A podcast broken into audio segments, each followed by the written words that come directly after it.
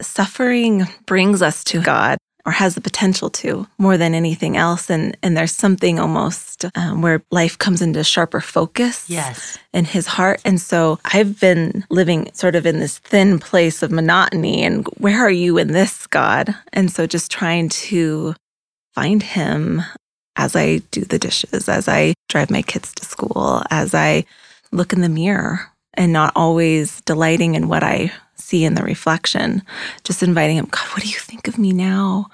What's available to me in this place? Welcome to the Ransomed Heart Podcast. You've been listening to my friend Julie, and this is Stasi Eldredge joining you today. I'm in the Ransomed Heart studio, and I am so happy to have with us today a guest who is a woman I have had the privilege of knowing for more than 20 years. I met when you were a teenager. This is Julie Golter. And let me tell you a little bit about her. She is um, a cherished friend and daughter of my heart. She is a faithful friend. She's a lover of God. She's a devoted mother of four children two boys and two girls. And she is the wife of the love of her life. So when I describe you like that, Julie, basically you're living the dream. Yeah. yeah, yeah, you are. So actually, what I want to do is ask you made a long drive to come join us this morning. How, how do you come to us this morning? Well, the long drive allowed me to worship. So that really centered my heart. So I feel I feel good. I feel happy. I feel so honored to be here with you today and I'm excited to see where we what we talk about. That's good. I gave the briefest of outlines about you, you know, just bullet points. Is there anything else that you'd like the people listening to know about you? I guess all you said was true. And in so many ways, I am living the dream and it's glorious and it's hard.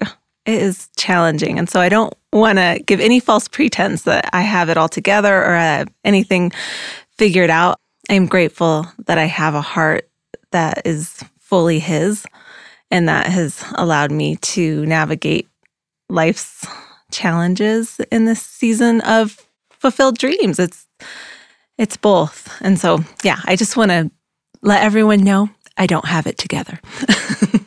Thanks for that because that's really what I want. I want to talk about honestly about our lives because the truth is is that we are the beloved of God. We are held in his gaze and that is the cause for us to have defiant joy. And that's what I want Yes. to talk about this morning is defiant joy. That's the book that I wrote. and it's marvelous. Julie got a advance copy. so thank you. I want to read you something from chapter 1. Wonderful. I write, ignoring reality does not breed joy. Pretending that what is true does not exist is not holy defiance. The seeds of joy are firmly planted in the pungent soil of the here and now, while at the same time being tethered to eternity. Joy is fully rooted in the truth. Joy embraces all the senses and is fully awake to the sorrow, the angst, the fear, as well as the laughter, the wonder, and the beauty that is most presenting itself in the moment and says, I have a reason to celebrate. What, Julie, does the phrase defiant joy mean to you? It's such a good question. I think as I have read the book and been moved by it, I feel like it's come to me as an invitation. Hmm. And the defiant part is really, there is a call to arms. And I think what it's required of me is presence. You can't have joy and be checked out. And you can't have joy and just be going through the paces. And so for me, the invitation of defiant joy has been an invitation to be fully present and awake to my life. Yes. And that has actually been the greatest challenge, but the greatest reward has come through rising up to claim my birthright Mm. in defiant joy. Oh, that's so good. What's been challenging? Oh, Well, I think thankfully we've kind of found our way back to fall, but I I think I got really thrown. I was so looking forward to summer and just kind of a break from pickup, drop off, and then I realized, oh, all the togetherness and all that that breeds. Right. And I just found myself in a hard place this summer, kind of floundering without a lot of structure with my kids. And I just wasn't full of joy. And, and truthfully, Stasi, when you um, invited me to this, the email came at such a time where I felt so disqualified. Mm-hmm. I was mm-hmm. like, how could I possibly have anything to contribute on a podcast about defiant joy when I am like in the thick of it? And it wasn't so much the circumstances of my life, because I feel so blessed. Like you said, it was more with this internal reality and this internal battle going on inside of me that I just felt like I'm not enough to meet my life. And it was robbing me of so much joy. And it was making it hard to get out of bed in the morning. And just so that it's more that kind of hard that yes. I was facing, particularly yes. of my life is beautiful. Why do I feel so wrong in it? Mm-hmm. Anyway, the disqualification came, and then God came to with an invitation of like, this is possible. You can live more. And it required me separating what's true from what's most true. And really, Defiant Joy is an invitation to live out of what's most true. Mm. Yeah, you just related to every single person that's listening right now. So, for clarification, how old are your children? I have my Gracelyn Rose, named after our Stasi Rose, um, is seven and a half. Hartley Faye is five and a half. My Wilder will be four tomorrow, and my Gunner is 17 months. Okay, okay, okay big sigh right now. like that helps paint the picture.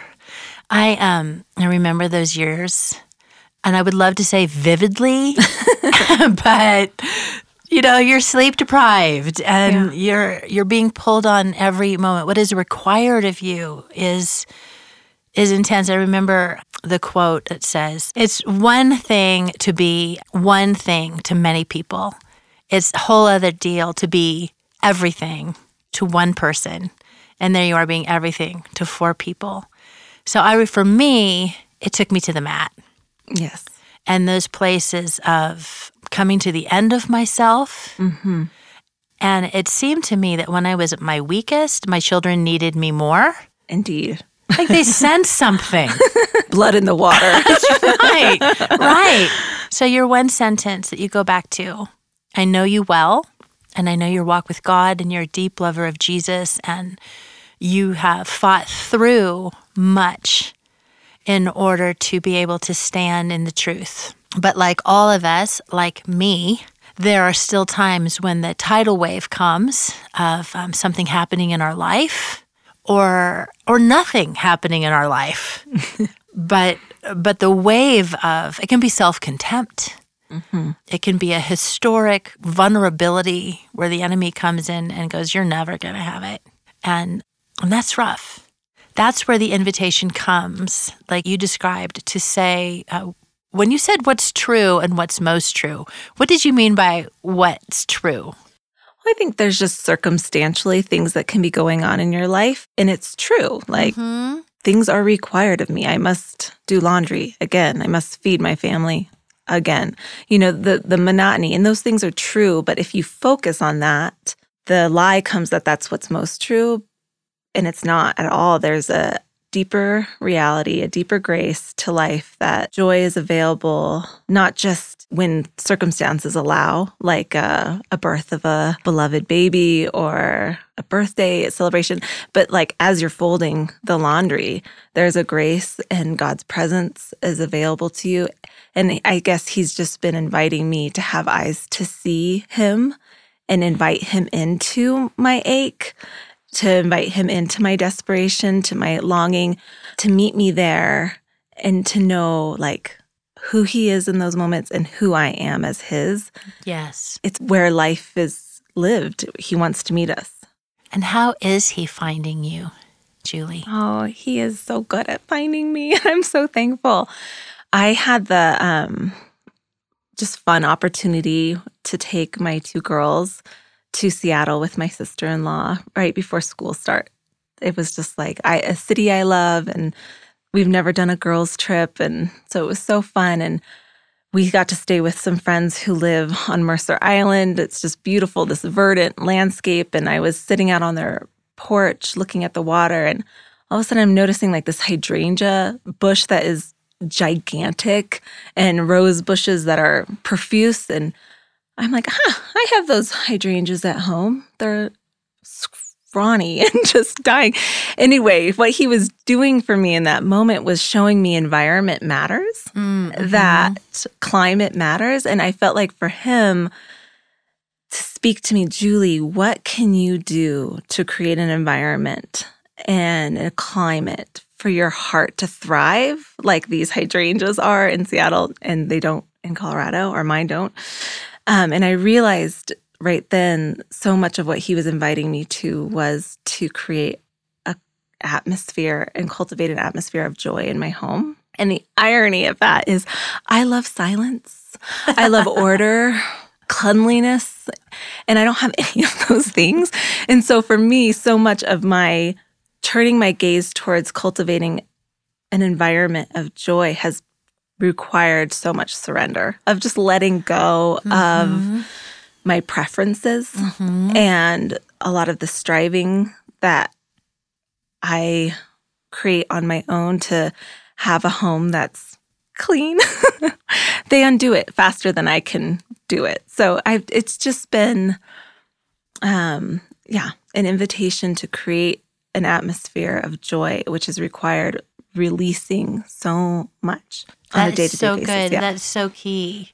I know we all have ideas of what it will take. Mm. I know what I like, places where I actually do flourish. Oh. And so often, um, that ain't our reality. And like on any given day, on every given day, there are things that fly our way that we would prefer not to fly our way. A phone call comes, mm. an email comes in, a request comes in. Um, I, I don't know a day that one doesn't.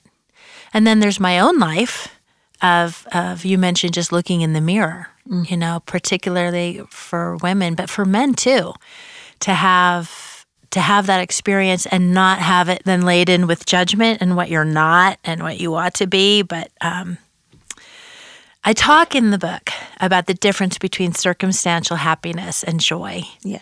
Because the circumstances will take you for a roller coaster ride. You know, there's Absolutely. great. There's the birthday party day. There is the day when a friend actually calls you and they say something nice to you, and and then there is the day when the friend calls you and they have an issue that they want to talk with you about. Which you know, we just say, oh, oh, good, an opportunity to grow. You know? yes, God. Um, and those are the mild things. So there has to be a way, like you're saying, even in the mundane when there aren't crises happening, but when there are crises happening, to be rooted into the heart of God in such a way that we're not thrown. And he he actually promises that.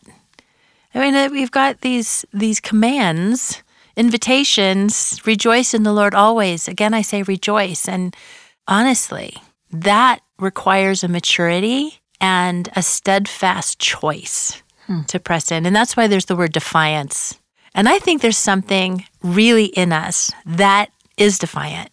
Absolutely. And I know that men are created as warriors, but women are warriors too. And we are fierce on behalf of others. And to learn that we need to be fierce on behalf of ourselves in order to be fierce on others' behalfs is an important lesson. So I just love what you've said, like everything. Finding him in, in the in the folding of the laundry and in the chaos that surrounds your home, and that is not what nurtures you, but beauty does. So finding moments of beauty and having our eyes open to the gifts that God is giving, even when things, other things, aren't going our way, so important. And then passing it on to your children, modeling for them. How's that going? How do you feel about that?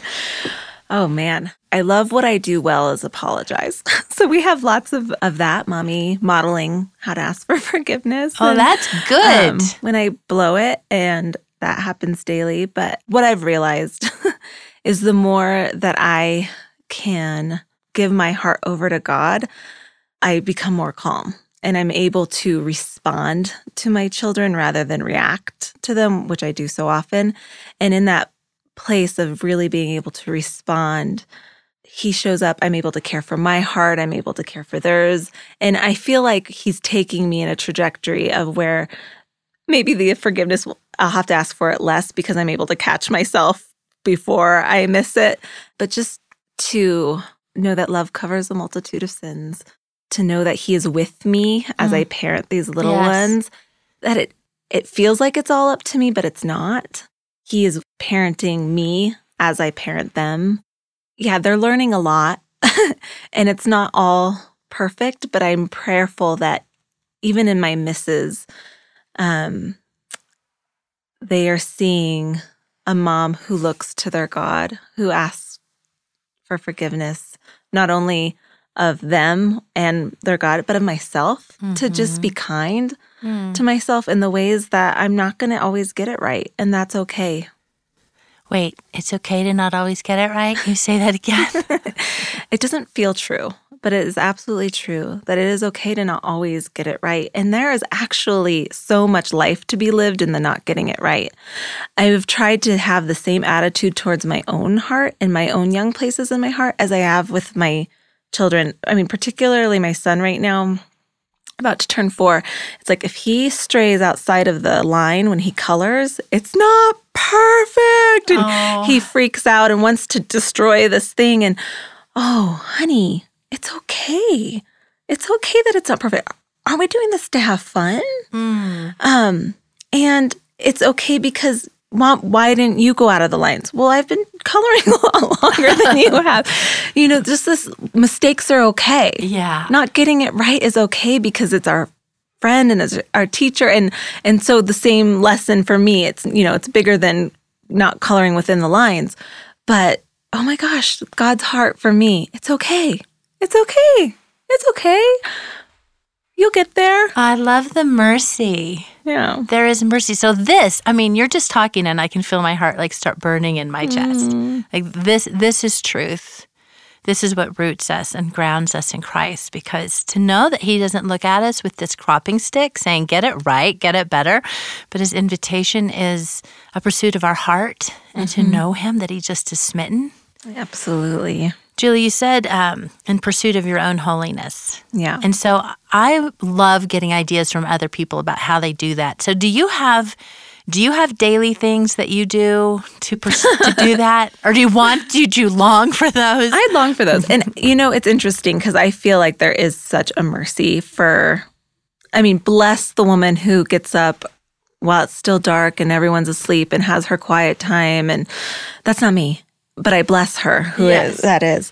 Um, you know, brushing my teeth, just these prayers, um, car time is really precious. I mean, for me, worship if everything's falling apart, eh, but I can actually muster my heart to find a song that draws me back to the heart of God, it's an anchor to then draw my heart back to gratitude, Yes. which then ushers in the joy. And so it's simple, there's no formula for me, but if I can just walk outside and look at something beautiful, oh, and then my heart's found again and I can find my way back to God. So there's nothing profound. It's just um, sometimes survival, but how can I find Him and find my way back to my heart so that I don't feel so frantic or alone or whatever is coming at me in the moment? that is so good to make choices in the moment. Yeah. To f- flick your gaze his way is so powerful. Something else that you said, I talk about in the book when you said um, a posture of gratitude. Yes. so then I can have joy. It's actually the key to having joy is is possessing a, a heart of gratitude. And that's something we can cultivate. Absolutely. I think it's crazy the way God made us. In fact, um, that our brains are wired in such a way that without being in a posture of gratitude, we cannot experience joy.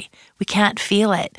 And so, one of the things that I do is is the the simplest things of what am I grateful for to catch my own heart when I'm in a place where I'm I am I'm struggling and um, things aren't going well. And yet I know that my birthright is joy, that we have a God who rejoices over us with singing every moment of our lives and before time began.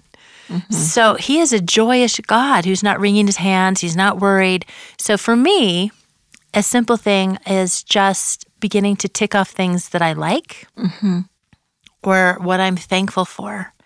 And it can be a very small list or a long list. But once you prime that pump, it starts growing. Even for me, it's I, I love coffee. You know, I'm mm-hmm. grateful. f- Okay, maybe you're not a coffee drinker, but I got a coffee in front of me right now.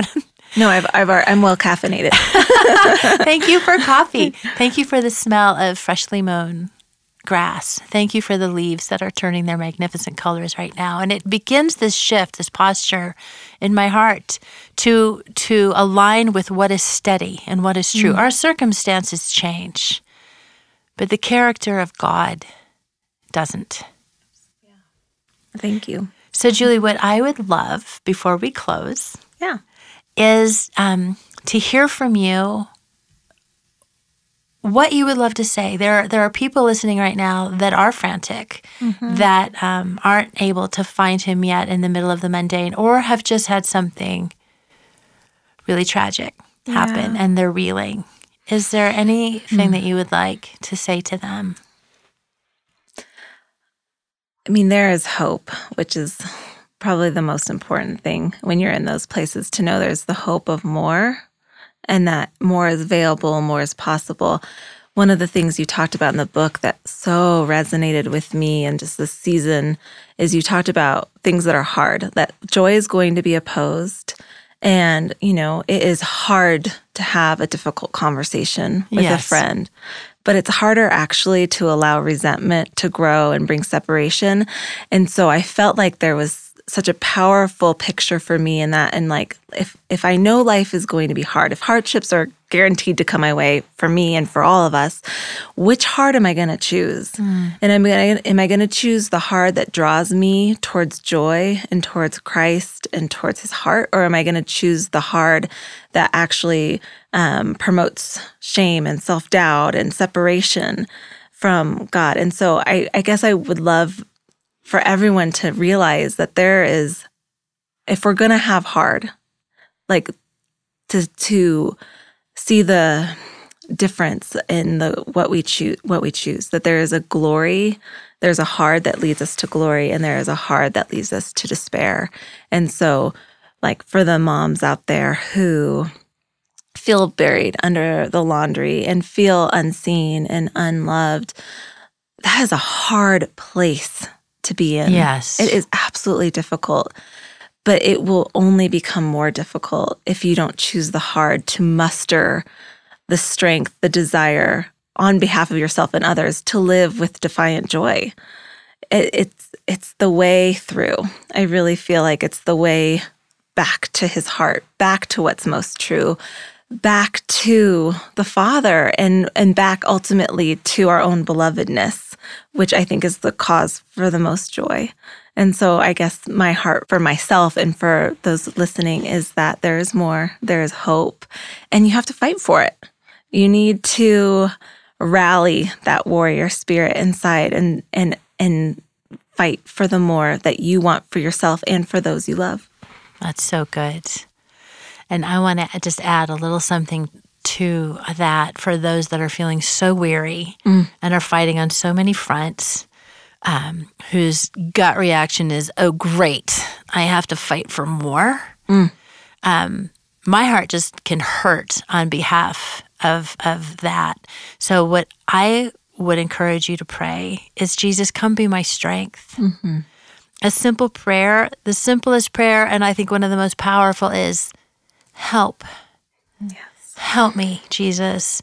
Um, he does. He does help, and and perhaps not in that precise moment, but he is forging something deep and golden within us as we, by faith, just continue to cry out help because he does come. He is a faithful God, and when we turn our gaze from circumstances that are dire or heartbreaking or just mundane and tiring to his face to ask him to reveal the truth to us of who are we to you god remind me once again that you invaded all of the earth to come and rescue me because why? Because mm. you love me. Mm. The truth is, I am loved at every moment of my life, regardless if, if I am soaring and think that I'm doing it so well, thank you, Jesus, or I am failing miserably. It has not changed my place in his heart. And then we can know a defiant joy. Thank you, Julie, so much Thank you. for being with me. You are a joy. You're one of mine. I'm so glad. And this is such a gift to, you know, take a break from momming and come down and get to have a complete conversation. It's- Yes. It's, fabulous. yeah, and validate that you have so much to offer. Thank you. So, thanks for listening today. And I hope that you are provoked, enticed, allured to defiant joy and to diving in and pressing in and discovering the more that God has for you. Thank you for joining us again. This is Stasi Eldredge. Thank you, Alan, for being here. And he's making lovely hand signals and smiles, which is so great. And Julie again. So join us next week. Ransomed Heart Podcast. Have a great day.